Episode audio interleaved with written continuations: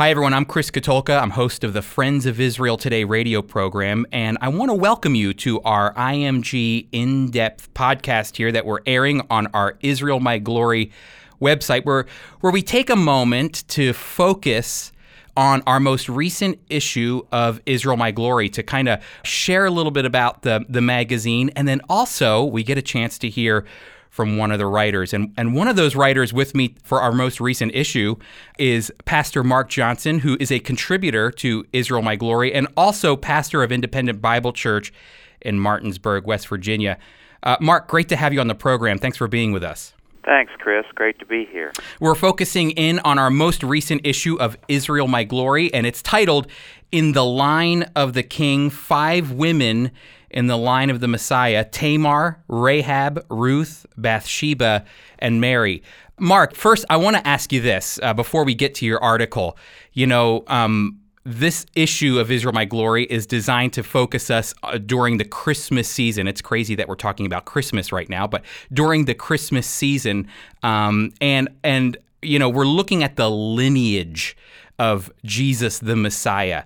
Uh, when you first got word that you'd be speaking on uh, or writing on one of the women in the line of Jesus, you know what what came to your mind as you were thinking about uh, the significance of of Jesus's lineage? Well, Chris, I was excited because um, so many people wonder why does the New Testament begin with a genealogy, and then when we read the genealogy, if you know anything about um, uh, the background of the culture, it's very unusual that women were even included. And then the women that were included um, had to be chosen um, by the Holy Spirit very intentionally. And so um, I think it's a uh, that, that the genealogy of Jesus in Matthew one is is is exciting, and um, was intended by the Holy Spirit to teach really powerful lessons. So I I was um, really thankful to be able to uh, to work on that. And I'm going to start with this, and I'm also going to end with it with our with a kind of uh, as we wrap up our discussion here. But you know, when we look at these different women here in the line of Jesus, Tamar, Rahab, Ruth, Bathsheba, and Mary, what does it say about God that we have these women and their stories in the lineage of Jesus the Messiah? What, what do you think when you heard, saw these names pop up uh, as five women in the line of the Messiah? Well, first, God's not a chauvinist. He includes women as well as men. Uh, Jesus is the Savior of all mankind, Gentiles as well as Jews, uh, because um, these women were Gentiles um, who were brought into the line of Christ. And then all of them have some kind of scandal uh, mm-hmm. associated with their names, so that it's like the Holy Spirit brings the skeletons out of the closet and puts them on display as a way of saying, God is a redeeming God. He's a gracious God. He hmm. loves to heal the hearts of the brokenhearted. He loves to to um, change people's lives. And uh, I think even the genealogy of Jesus, with including these women, speaks to that. I love that you said that God is not a chauvinist, and you know we live in a in a different culture now. But when when the Bible was written, like you said, the idea of women being within the the genealogy of the Messiah, or specifically these women, Gentile women, prostitutes, uh, people who've committed adultery, this aspect of women uh, it changes the way that you see God. And I always like to say our God is a countercultural God. Would you agree with me? Amen. He is. He's he's uh, uh, not a far off, uh, unapproachable God. He cares, and I think that the, uh, um, the, the the redemption and the salvation of um, all the sinners listed in the genealogy, but especially these women who were intentionally included in an unusual way for that culture really speaks to God's grace and and and and his love for all people. Mark, I would say that you received probably one of the most famous of the Old Testament women in this in, in, in this issue the story of Bathsheba. To enlighten uh, to me, to enlighten our audience, what's the background on Bathsheba? Where, where did she come from? Who is she? Um, and, and can you enlighten us a little bit about that? Well, Bathsheba is famous, uh, infamous in, in one sense, but we have to realize that she was a, a real woman in Israel. Um, and she was, um, the Bible says, the daughter of Eliam, who was one of David's mighty men. David's most elite special forces um, uh, segment of his army was called the Mighty Men, and uh, Bathsheba was the daughter of Eliam, one of those mighty men.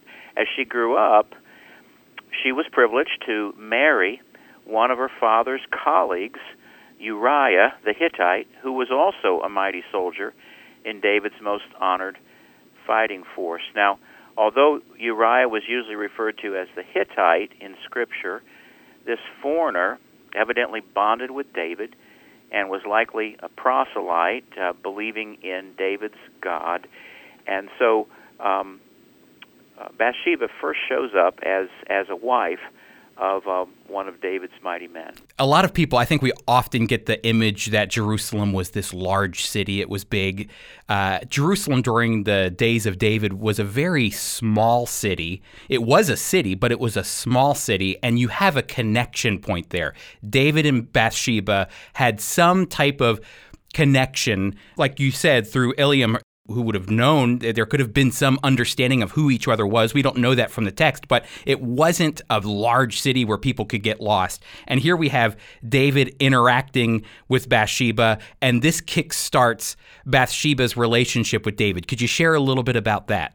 Well, the um, first reference to Bathsheba in the scripture is infamous, beautiful, bathing, spotted by the gaze of David as he walked in the evening on the flat roof of his palace, and David was transfixed by this woman bathing. We we don't know. We, we there's no indication that Bathsheba knew she could be seen, or or if she did, because David's roof would have been the highest in the small city. Mm-hmm. Um, she would have assumed that probably that David was off to war with the troops, and uh, so the the Bible does not. Um, uh, condemn Bathsheba as silent on her culpability, but of course, what David did was um, um, strongly condemned by the Lord. And and David will then go and commit adultery with Bathsheba. From the text, we kind of get an idea that it's almost as if Bathsheba didn't really have an opportunity to say no. It was the king of Israel, but we don't know that for sure. Uh, but the story continues, and David essentially uh, and Bathsheba essentially find one another in a precarious situation. Can you share a little bit about that and then how it turns out for Uriah, her husband? Yes. Well, 2 Samuel 11:14 says, "Then David sent messengers and took her, and she came to him, and he lay with her." And so after that um, one-time affair, uh, the next thing that happens in the, in the story of the roller coaster of her life, if you will, is is that um, she finds out she's pregnant, and she sends word to David, a short message, I am pregnant.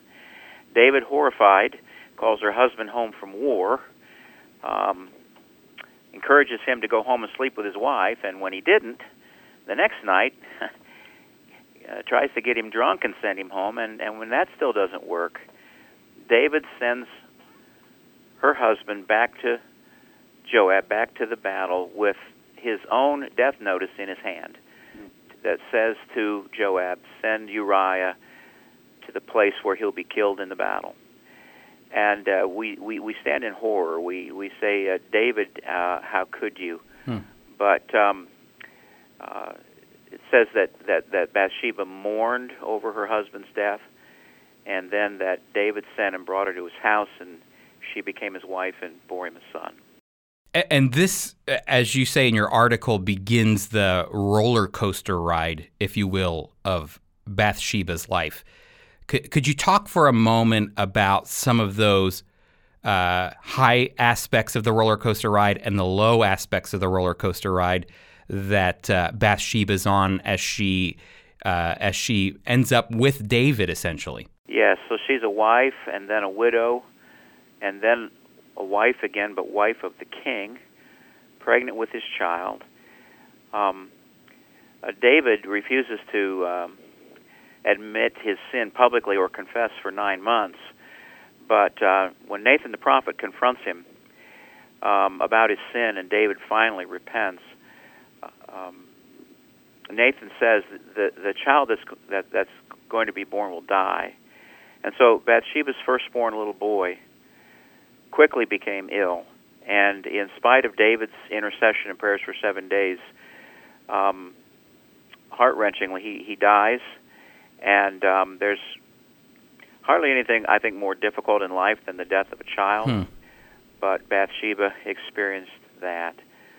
Um, later, um, it says that uh, David comforted her, and and God comforted them, and in His mercy, uh, she becomes pregnant again with um, with a, a boy, and um, who will be Solomon. And um, uh, the prophet uh, gives him a nickname, Jedediah, beloved of the Lord. Uh, God's prophecy that this this next child will indeed be um, important, and he turns out to be the one who will carry on the royal line of David. In many ways, God seems to redeem what had happened there in many ways. That's right. That's right. Another low point then came later. Um, Nathan the prophet told David, "The sword will not depart from your house." So it was David's when David finally repented and he was broken. Psalm 51 is his public repentance. You know, rulers tried to cover up their sin, but David, man after God's own heart, when he did repent, writes Psalm 51, Psalm 32, prayers of repentance, and um, um, but but there's still natural consequences that would plague him and plague Bathsheba for the rest of their lives. One of those was the rebellion of David, another David's sons, Absalom.